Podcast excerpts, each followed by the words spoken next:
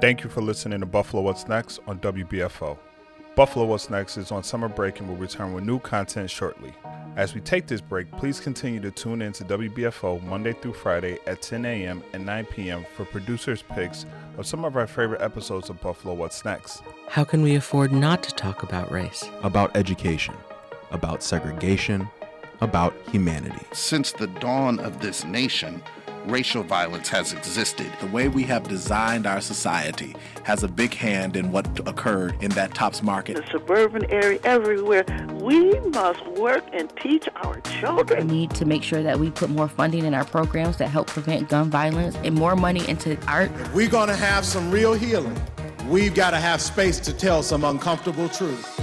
On today's episode of Buffalo What's Next, Summertime Producers Picks, we look back at three segments from three previous shows. First, Brigid Jaipaul-Valenza speaks with Kelly Diane Galloway from June 15th of last year. The two talk about Project Mona's House and modern day slavery in the form of human trafficking in Buffalo. Then, Jay Moran speaks with Tenelle Jones from Charleston, South Carolina about the parallels between Charleston and Buffalo from October 4th. And we end the show with Brigid speaking with Maria Ta from Ujima Theater about how theater and the arts address racial and social injustice issues. First, Brigid Jaipaul-Valenza with the founder of Project Mona's House, Kelly Diane Galloway. Tell me about Mona's House, first of all. It is a house for women who have been the victims of human trafficking. Yeah, yeah. Human trafficking certainly is is not necessarily one of the things that comes to mind when you think of Buffalo, but in honesty, it is. Absolutely, it is. Um, so the name of my organization for um, those of you listening is called Project Mona's House, and we have like three ways that we combat modern day slavery because that's what it is modern day slavery. Um, we do it through um, prevention and that means education going into schools doctors offices lawyers offices and a plethora of other different types of places um, and letting individuals know that hey this exists because the first form of prevention is awareness right Mhm. the, the eyes don't see what the brain doesn't know Right. and so um, I remember when I got my first car, it was a Nissan Altima, right? And it's like as soon as I drove off the parking lot, the car lot, all I started seeing was Nissan Altimas, right? But it's actually that's actually a phenomenon, um, and I try to get as much information to people as possible so they can see something and hopefully say something. And so, um, and then we have residential services, right? So, uh, right now we are the only restoration home in all of Western New York, specifically for women who've been victimized by human trafficking. And then after that, we also do what we call like um, independent. Um, our independent living program. And so those are women who've been victims of human trafficking or children who've been victims of human trafficking who don't necessarily live in our residential services, but they're able to take part of it. And they do that through our Free Them Center. So not Freedom Center, but our Free Them Center. So they have access to uh, Monday, Wednesdays, and Fridays, our center is for women. And on Tuesdays and Thursdays, it's for girls. Um, second, through 12th grade. And not all those girls have been victims of human trafficking, but I found that if I really want to save women, my number one priority should, one of my prior, top priorities, I should say, um, should be to empower girls. And so we have a great program full of empowered girls who are writing books, creating um, artwork, starting businesses. And um, yeah, and this work has I mean, it's an unfortunate thing that I have to do this job, but um, it has taken me all over the world. Now, you have been referred to as a modern day abolitionist. I am. Um, what does that mean to you? What what does that when you hear those words? What what comes to mind? Badass. Like, can I say that on the radio? Um, okay, like Harriet Tubman. right. I mean, it is individuals who do not, uh, who are, are not afraid of fighting for freedom. And sometimes, in order to get the freedom that people deserve and people need, it takes a level of boldness and, and courage. And when we think about Harriet Tubman, we think about somebody who was barely five feet tall Mm. going to do what people say cannot be done, shouldn't be done. And I think it's a selfless job because she could have literally just saved herself, right? Right. And Right. I mean, But she chose not to. she chose not to. And so I think that being an abolitionist means that you fight against any oppressive system so that people can experience not just the privilege of freedom, but their human right. Now, you walked Mm-hmm. 902 miles of the Underground Railroad. Um, that's a long walk. It took us like 50 days, sis. we started in Lynchburg, Virginia, which is like where I've been living for. Um, I went to college there, but right outside of Lynchburg, Virginia is Appomattox, where the Civil War ended. And so we traced the Underground Railroad um, all the way from like um, Appomattox to Richmond, Petersburg, Washington, D.C., Baltimore, um, Delaware, mm, New uh, New York City, and then all the way across New York State. And so it's about me and like 13 of my friends um, who consistently walked. I mean, sometimes we stayed in hotels, Airbnbs, um, in an RV in the middle of the woods somewhere. And um, it was a, a mind blowing, life changing experience. And so we call that the Freedom Walk. And we ended um, on June 19th of last year. Um, and we celebrated Juneteenth right on the steps of City Hall and all the way to the African American Heritage Corridor. So we were Juneteenth last year. That's amazing. I can't help but put that in correlation to what some of the women who are trafficked have to go through in order to get free, to get safe, to get the help that they need. Um, how has that journey shaped then how you see the, the women that you deal with and the children that you deal with sometimes? Um, I think in order to really answer that question, we have to examine what is a human trafficking victim. That is somebody that's bought and sold for labor, sex, medical experimentation, even entertainment. I'm 36 years old. I'm only the third generation in my family to be born free in this country. That means my father, Warren Galloway, who is 72, will be, will be 72. My grandmother, who we laid to rest, she would have been in her 90s. Only us three were not born on a plantation. So my ancestors are victims of human trafficking. I'm a descendant of people who are victim uh, who are um, victims of human trafficking. So this fight is personal for me, and so um, I see the the constant struggle that people who look like me have to face on a daily basis because of systems that that encourage imprisonment of human beings. And so um, when I fight for those women and I fight for those children, along with my teammates, because let's not get this twisted, I'm not doing this alone. Okay, Of course.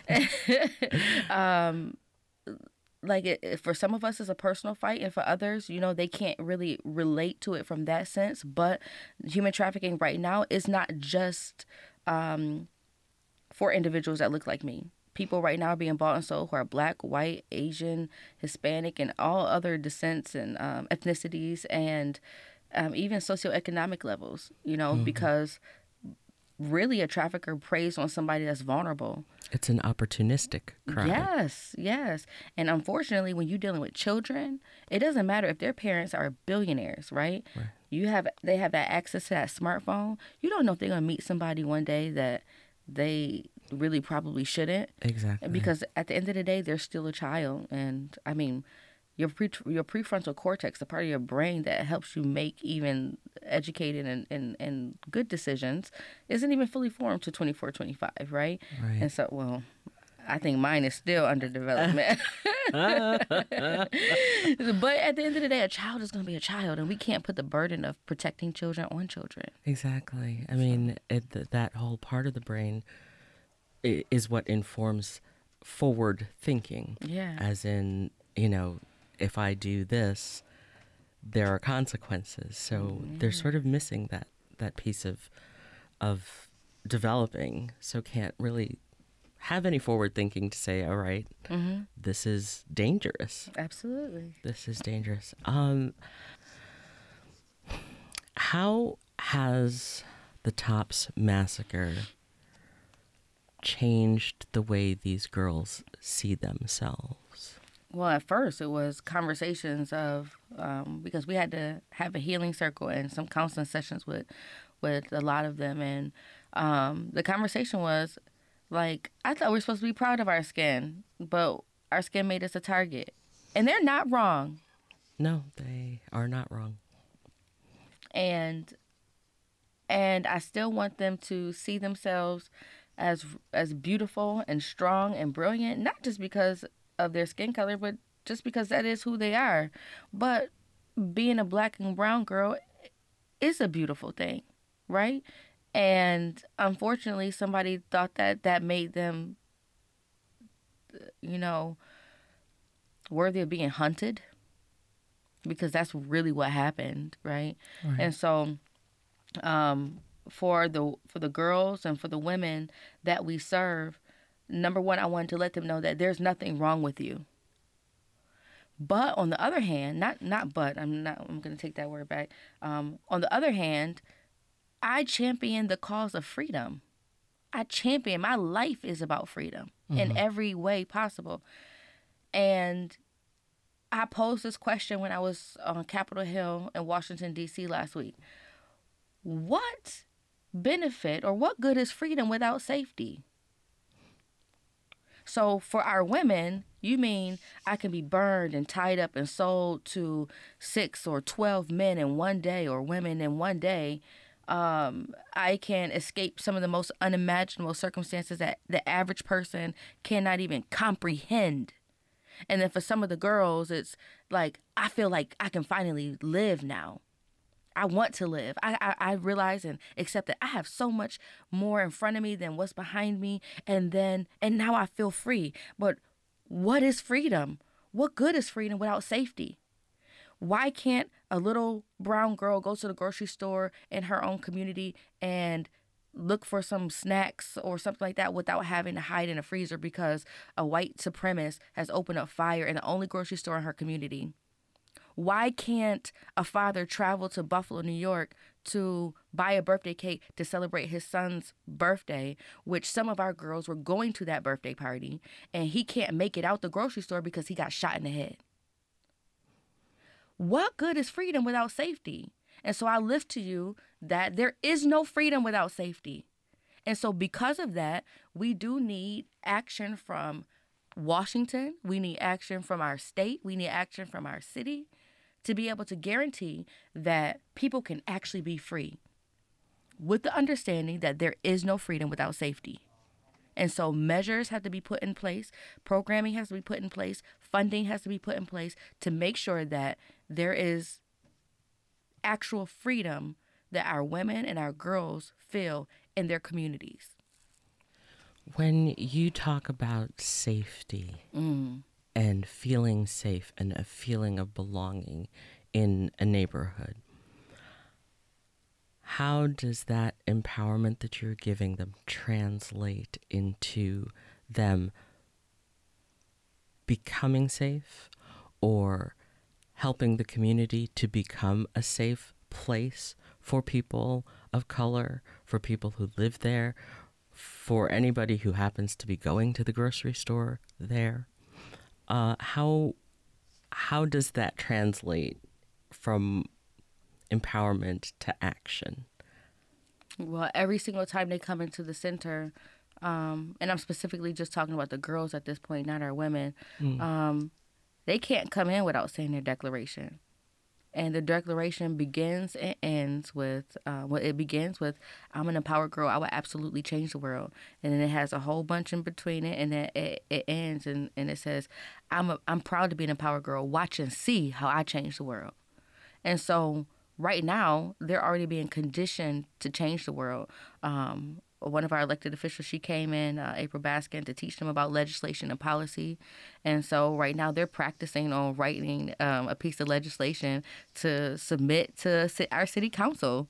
That's and amazing. so, um, and, and, I'm proud of them for that. And it may not be perfect the first time, but it's it's what they're doing together, you know. Right. And so, um, I think that what what we're doing translates into real life because we're giving them the tools, the ac- the access, and um, and the opportunities that they need to be able to realize that their voices are powerful and that they can be heard. And and um, anybody that knows anything about me, like I'm so against having tons and tons of meetings. I, I'm 100% results driven, and so the girls in my program, like being heard is not enough.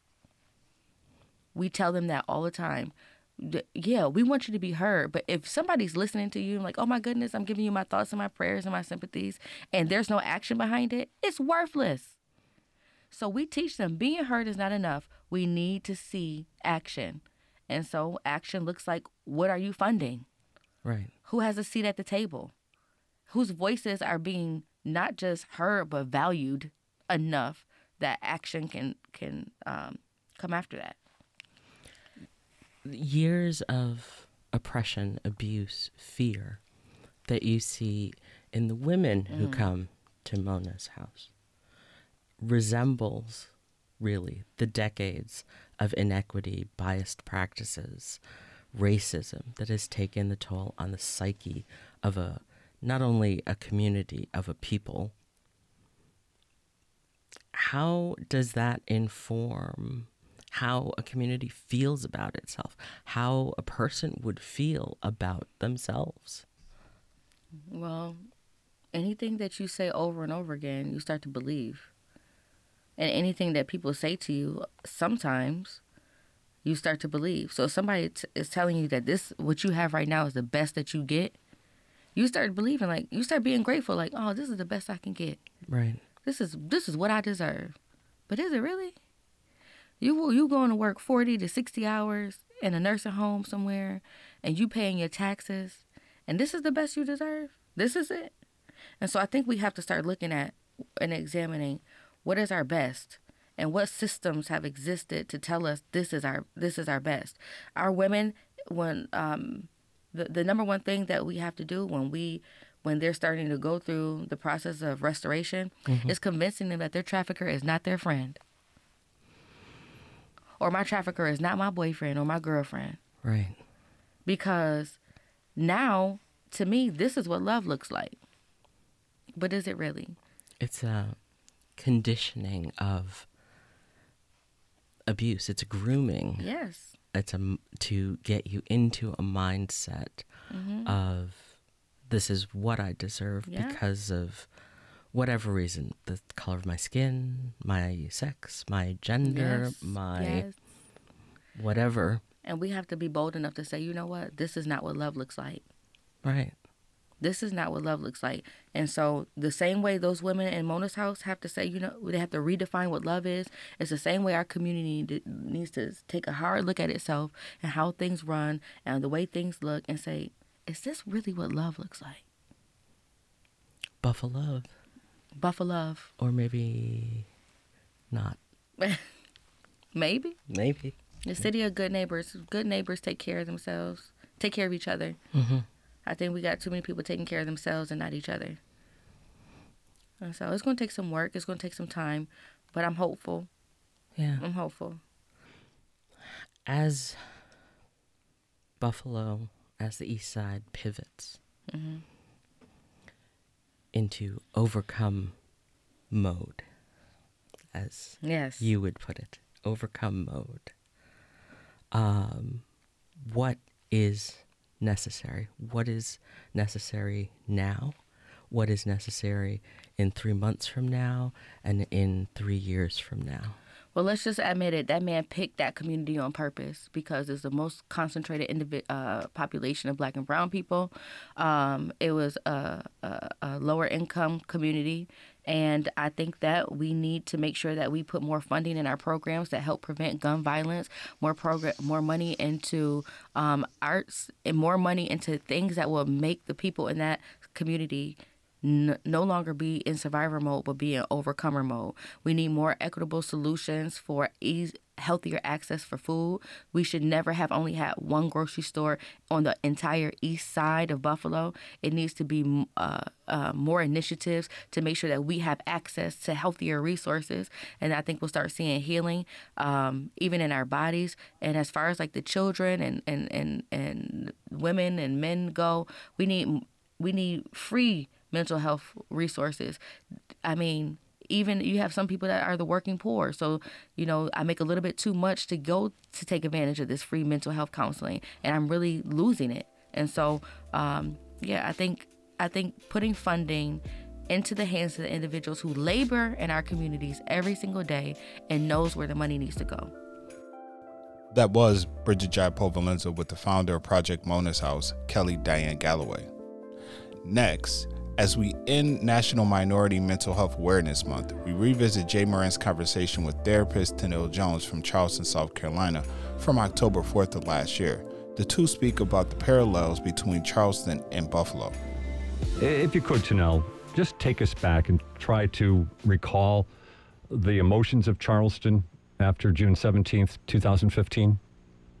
Yeah, um, so obviously when the tragedy occurred, it was so much shock heard around the community, um, but also so much um, connectedness, people wanting to be there and support for each other. It actually reminded me of, you know, when 9 11 happened, how people would speak to you right after that. So there was this sense of community. I know there was like a bridge walk where people were walking, o- walking over, holding hands, you know, speaking about the, pros- the possibility of hope, healing, and connection.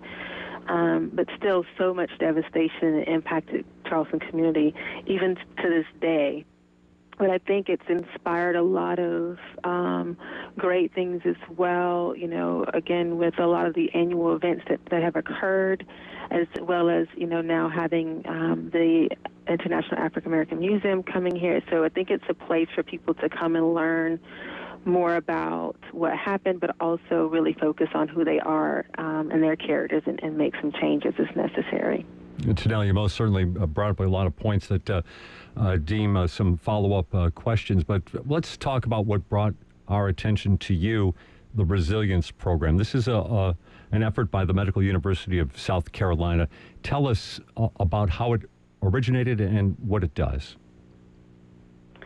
Yeah, so um, it originated. Obviously, we had to be able to partner with the Mother Emanuel Church, and so um, I don't know if people are aware that uh, when the massacre occurred, all of the leadership was was in that church at the time, and mm. they were murdered. So the you know they had to establish new leadership, and um, so that was really hard. Like so much grief for the church and so much loss. And so partnering with MUSC and other, and actually also the Department of Mental Health, um, we created a, what we called Mother Emanuel Empowerment Center, which was a building housed right next to the church.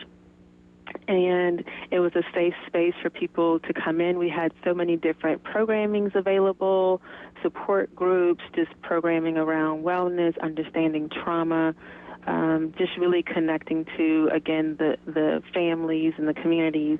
We actually started before it was complete. I would say the Mother Emanuel Empowerment Center really began um, during the during the trial, the United States versus Dylann Roof trial. Um, is where we really showed our support for, for the families going through such a difficult, um, just a difficult time. It's just so hard to put into words because I can't imagine having to go through that and sit through that. Um, so.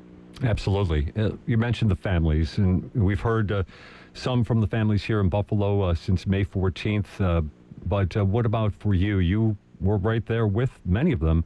Uh, talk about what they went through, um, perhaps commonalities, and maybe in some ways differences, how they may have differed and how they responded and how they moved through this, this time after this tragedy. Yeah, so with grief and loss and trauma, people experience it differently for different reasons. Um, and so, I, like I said, I think when a lot of them reconnected during the trial, when they came from different states, so they, I saw a sense of togetherness, and we were in this together um, during that time you know, some people obviously it was hard for them to want to be involved and engaged, so they kind of like went and focused on, you know, just their own selves and their own family, which is totally understandable.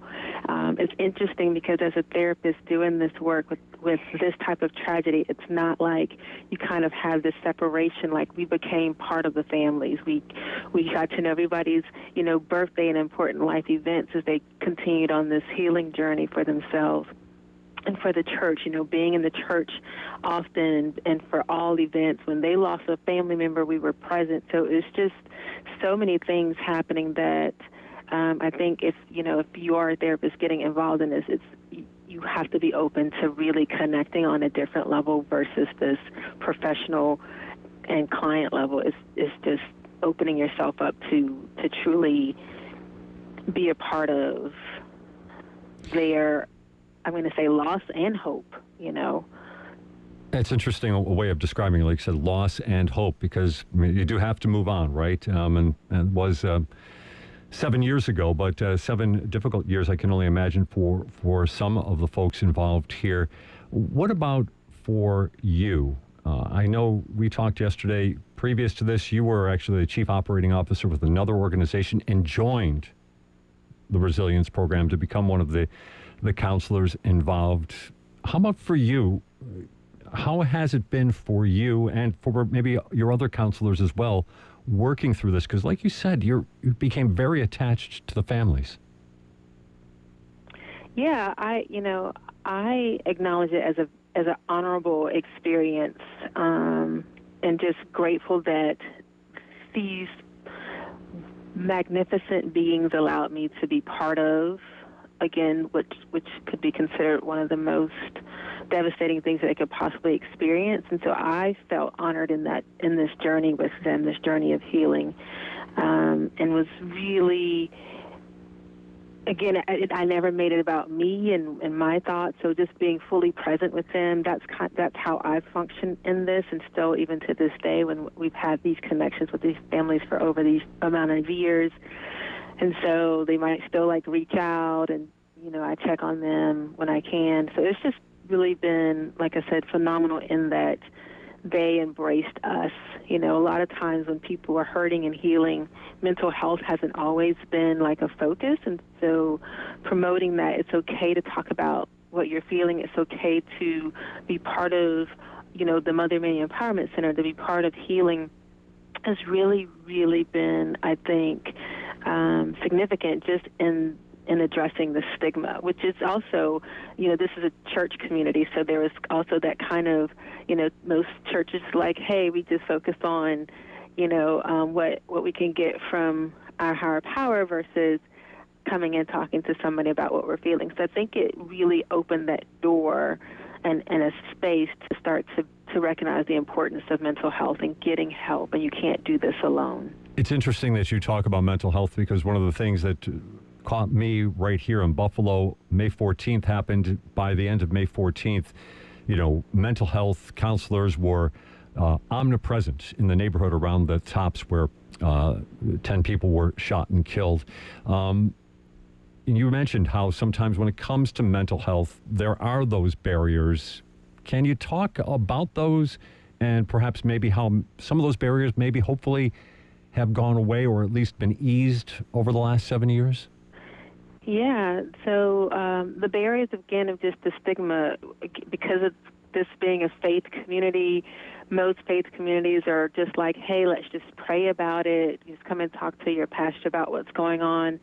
And I think um, just again, like I said, seeing this community really open up to recognizing that they needed more, right? That that we were maybe invited in because of you know their faith, if that makes any sense, and and so so that just kind of lowering those lowering that down a little bit was helpful. And and now I think what we've seen is and we provided mental health in so many different ways. We went to them like they didn't have to come to the empowerment center so we went to where they were we did phone, we did video, we had different types of community events, anything. Uh, you know, one of the events that I really enjoyed doing was like our annual fall. We call it the Good, Good Grief Youth Fall Festival, and it was a space for children to come to one of the county parks and just do lots of work, um, like art and create like um, creative arts exercises and games, and they could connect to each other and still remember their loved ones in, in many ways. So we did different things like that, and so it wasn't again maybe just like this whole traditional you come in and you sit down and you talk. I think that was because we were open and flexible, it allowed people to, like I said, just really accept that it was okay to come in and be part of healing and, and support and get support as needed. This morning on Buffalo What's Next, we're talking with Tenelle Jones, a licensed marriage and family therapist and licensed addictions counselor. She is part of the Resilience Program out of Charleston, South Carolina, established by the uh, Medical University of South Carolina. What kind of advice would you give to the community of Buffalo in terms of trying to help those people most directly involved with this shooting? And I would say I think the biggest thing is just recognizing that everybody grieves differently, and so to not have expectations that people are going to present a certain way. And for those of you who are involved in supporting the families in, in Buffalo, as much as you can, make it about them and not about you know, I know most people probably are feeling pain, but one of the things that I think is helpful is I was not directly impacted by the Mother Emanuel tragedy, so it definitely made it easier for me to be part of the support and the healing team. And so, for for providers who are, I can't imagine. Um, you know, they may have their own grief and trauma as well. So just be mindful of that and, and making the healing about those people who were impacted directly. That was Jay Moran with Tenelle Jones. A reminder that Buffalo What's Next visited Charleston, South Carolina this year for our Buffalo What's Next special. Buffalo and Charleston, parallel journey of hope, healing, and reconciliation, which you can find on our website on demand at WBFO.org. Watch Buffalo's Voices of Steel on YouTube. The original WNED PBS production captures the legacy of the steel industry in Western New York through the voices of the people who worked in the mills. Anybody who never saw the steel plant in operation missed something. I told my kids that. They really missed to see what it was like to make steel. Through remembrances of the workers, Buffalo's Voices of Steel showcases the pride Western New York still feels about its steel producing past. Watch it now on the Buffalo Toronto Public Media YouTube channel. And don't forget to subscribe while you're there. This is Buffalo What's Next, where we have conversations with the community about moving forward. To have your voice heard, press the Talk to Us button on the WBFO app, and we'll work to get your questions and comments on the air. Join us on Twitter at WBFO or email us at news at WBFO.org. Together, we'll have the conversations that are needed. This is WBFO, your NPR station. And we end the show today with Brigid Jaipaul-Valenza with Maria Ta from Ujima Theater from June 30th of last year. Ujima is a multi ethnic, multicultural professional theater. That's what it says on the website, um, whose primary pers- purpose is preservation, perpetuation, and performance of African American theater. Tell me about that mission. So our mission is based around the the actual name of the theater company, Ujima, which for folks who don't know is a Swahili word that means collective work and responsibility. Uh, Lorna C. Hill, our founder, based the theater company around the idea uh, and the tenet of this community of bringing people together from all backgrounds, all races, um, all identities to to work to play, to vision, to dream. Uh, and that is the driving force that breathes life into the work that you see on stage, into the work that we do in the community.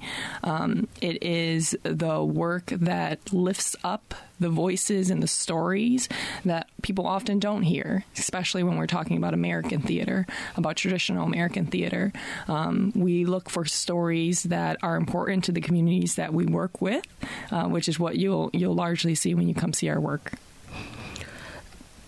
It has been a difficult time.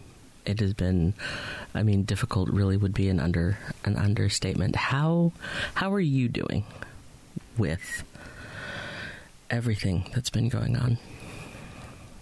Yeah, I'd say for um, for the most part, I am I'm doing okay. Uh, I have often been a container for many people for a lot of things. I find solace in doing that, in making space, in being a provider, and that's how I heal and navigate through trauma. Um, the first few weeks were difficult. Mm-hmm. I'm sure for for many people. Um, I struggled with the notion of being numb, of whether or not to lean in or lean out, or do no leaning at all, mm-hmm. for that matter, um, and have tried to navigate in the last few weeks how best to move forward with intention, with purpose. It's tiring. Yeah. this work is is is tiring. I mean, I think sometimes we negate the mm-hmm. emotional toll that it takes, um, and simply the energy that it takes to simply exist in a space. Um, and that's not even talking about, you know, sort of perpetuating in that space or mm-hmm. even closing up and being tiny in a space, but just existing. As a theater company, I know that you guys are very active in the community. Um, so tell me about some of the programs that you have, some of the work that you do uh, in terms of being in the community and, and, and how that plays a role in shaping the theater. Sure. So the company itself operates as a professional theater company. We produce a season of shows. Um, our last season this year has been the first full season in about seven years that we've been able to to come in. We've we've moved a couple of spots, um, so having to settle and then the pandemic happening and everything in between, losing our, our founder and artistic director in that period of time as well, and transitioning the company from that. Um, we have been able to lean into the mission that we talked about earlier, and there has been no lapse in the work that we've done. Had you not known what was going on in the company, uh, you would have never known that anything had changed. And I think that was a huge tenet of not only strength, but of the passion that so many people who call themselves Ujima's family, the, the people who make it happen, um, that is a, a tenet that they carry with them and that breathes life into into the work that we we currently do. So this past season we've been able to create a couple of different and new initiatives that speak to the the work that Ujima has always done. Um, one of my favorite ones this year was being able to uh, launch the inaugural Lorna C. Hill speaking contest with uh, Buffalo Public Schools. Mm-hmm. Uh, we hosted the finalists at the Lorna C. Hill Theater, um, our home uh, in the former Public School 77, and that is very similar to the August Wilson monologues for folks who are familiar with that program.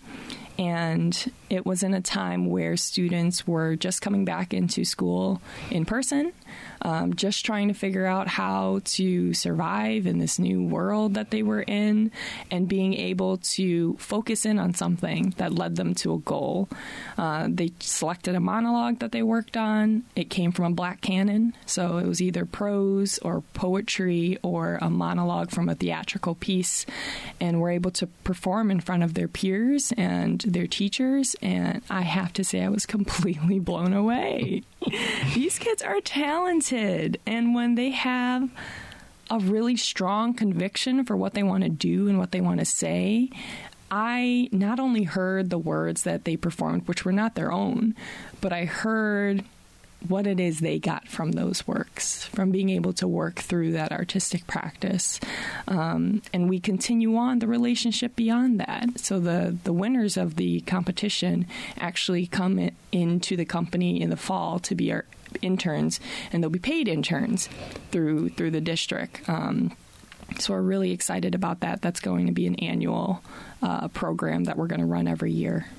How important is it when you're talking to or about youth to have them be involved in this process, in the process of the arts and using the arts um, as a as a mean, as a as a tool.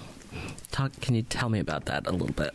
Yeah, y- young people are what I love. I love hanging around young people. I love being around young people. Uh, it is a major component of Ujima. Uh, one of the last missions, if you were, that Lorna left with us is to teach the children. And I still think about that every day. Every day I go into work, uh, she asked us to teach the children. And for us, um, that comes in a multitude of ways, uh, not only in just the programs, but we encourage our company, um, our actors, if you need help with your children, if you can't find a babysitter, and that means you won't be at rehearsal. You're bringing your kid to rehearsal. uh, we are a family through and through, so we will make sure that your kid is able to do their homework while you're rehearsing, uh, so that there isn't an an obstacle in the way to doing art. And we teach that at a very young age. Um, we teach them that art is a a way to communicate a way to speak to one another, a way to tell stories in ways that you don't even fully understand, don't know how to say. Um, lean into the artistic practice and see what comes out. Now, how have the conversations been with your actors, your staff, with the company since the 14th?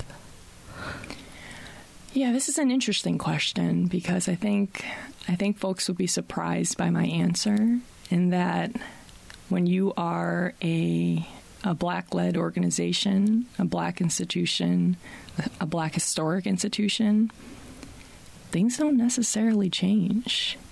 Those conversations don't shift in the way people think.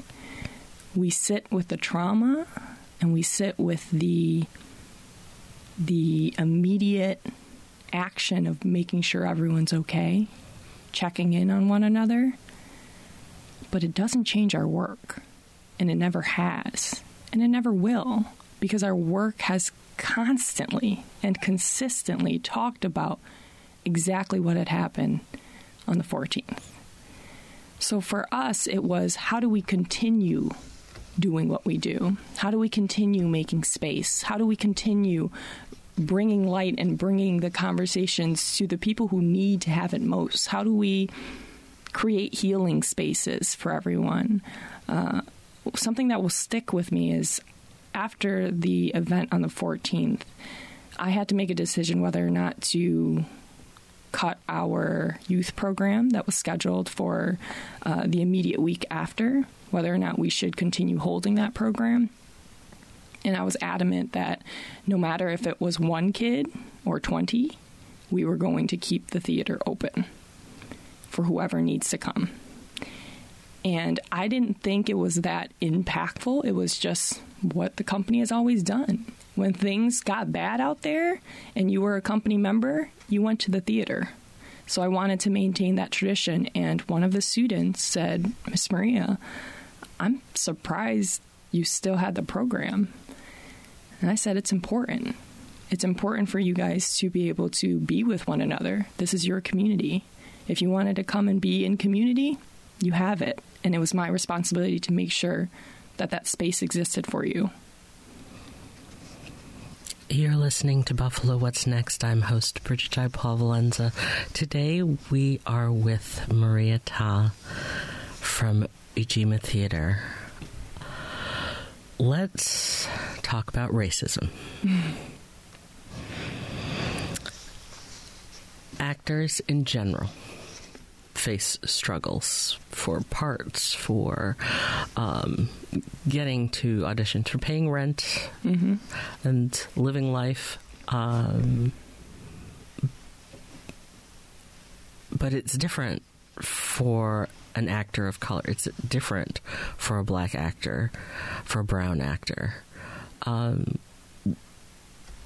tell me why. Theater is funny.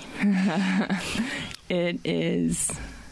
It's been co-opted to be a guarded space when its original origin is around storytelling, oral history, the way we share our history, our people's history from one generation to the next. And somehow we've made it into a world where if you didn't go to a conservatory or you didn't have technical training, you weren't considered a professional.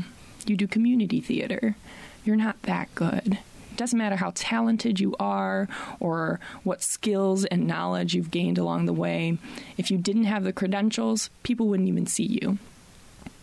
And that struggle is what permeates the artistic pool of particularly black and brown performers. When you think about how do we train our people in a practice that is largely lauded over them, that you are preparing them for roles that aren't created for them, for their stories. How do you marry that with, well, if I teach you liberatory theater practices, how do you get into auditions? How do you provide that as a credential? The difficulty in that is sometimes we have to swallow it in order to give them the technical skills that they need to get into the door. But then the second obstacle is where are the opportunities for black and brown performers? You see black and brown performers get into roles that are quote unquote traditionally for white folks, and people get up in arms. And Twitter has a canary. You can't you can't have a you can't have a black Cinderella. You can't you can't tell that story. And then as an actor who has worked so hard to get there, how do you marry that with getting up on stage and doing your job and performing to the best of your abilities? So it's not just a struggle of technical skill for black and brown actors and performers.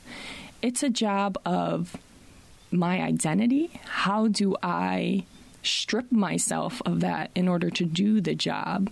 Do I want to? That is a traumatic thing to have to do for some folks. And pursuing something that was your passion in a field that wasn't created for you, has been co opted in a way that wasn't created for you, is extremely daunting and exhausting.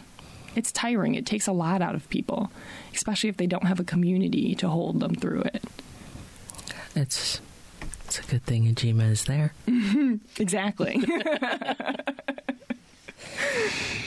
Uh, Ujima had put on a play called Free Fred Brown. Mm-hmm. Tell me about that.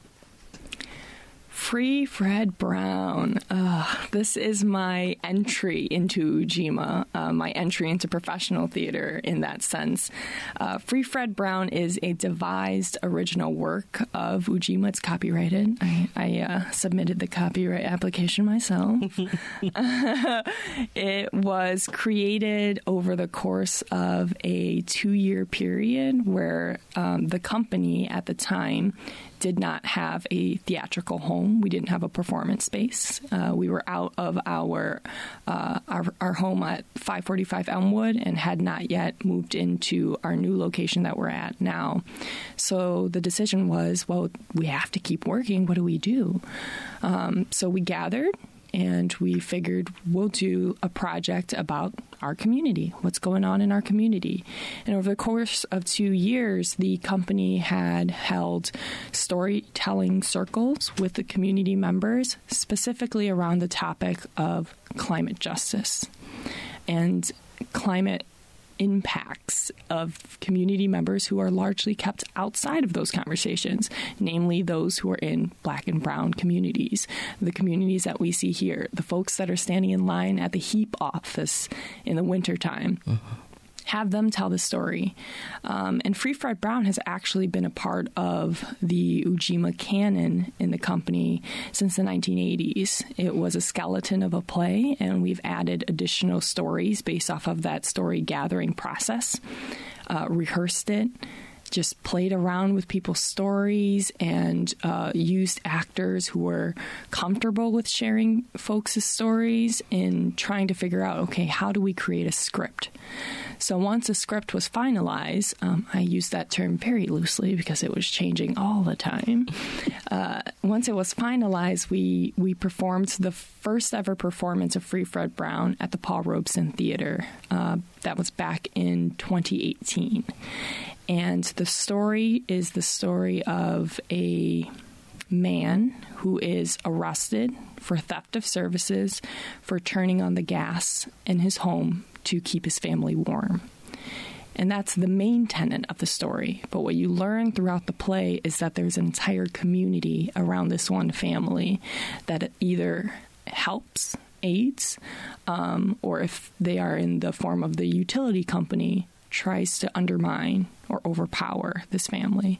And it is a story of how a community comes together, how it struggles, how it has to care for one another in a multifaceted manner. It isn't just about gas, it's about arts programming, it's about speaking to one another, it's about protests, it's about uh, gathering across aisles, across identities, it's about speaking truth to power and, and, understanding that there is power when we speak together.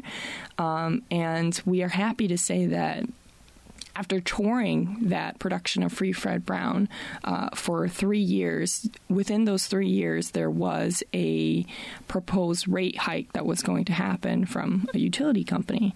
And after every performance, we urged the public please say something. Please go to what nobody wants to go to, which is the Public Service Commission meetings, and say something about how this impacts you. That even a couple of dollars every month can hurt so many families in Buffalo Buffalo. That could be the difference between you having heat on this winter and not.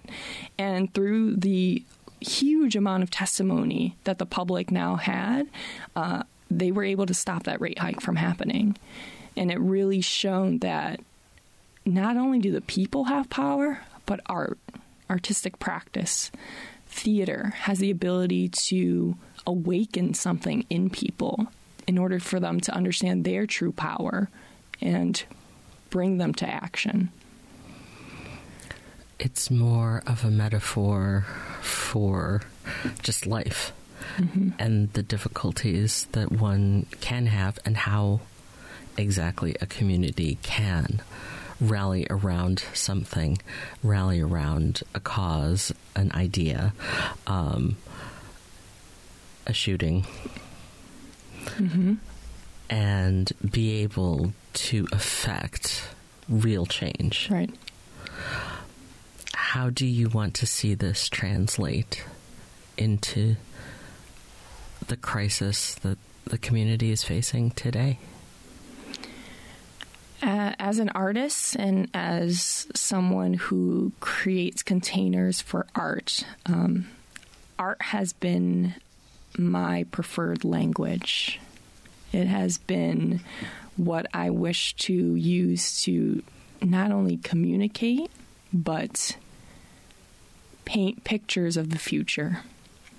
I think there is great strength and incredible things that can happen when you allow people to theorize less and dream more uh, I am hopeful that we, we as in the arts community here in Buffalo, can continue to create spaces where these quote unquote uncomfortable conversations need to happen. That we showcase on our stages what is actually important to the community here in Buffalo and that we create containers for folks to process that. How do we tell the stories that need to be told, not because we want to escape?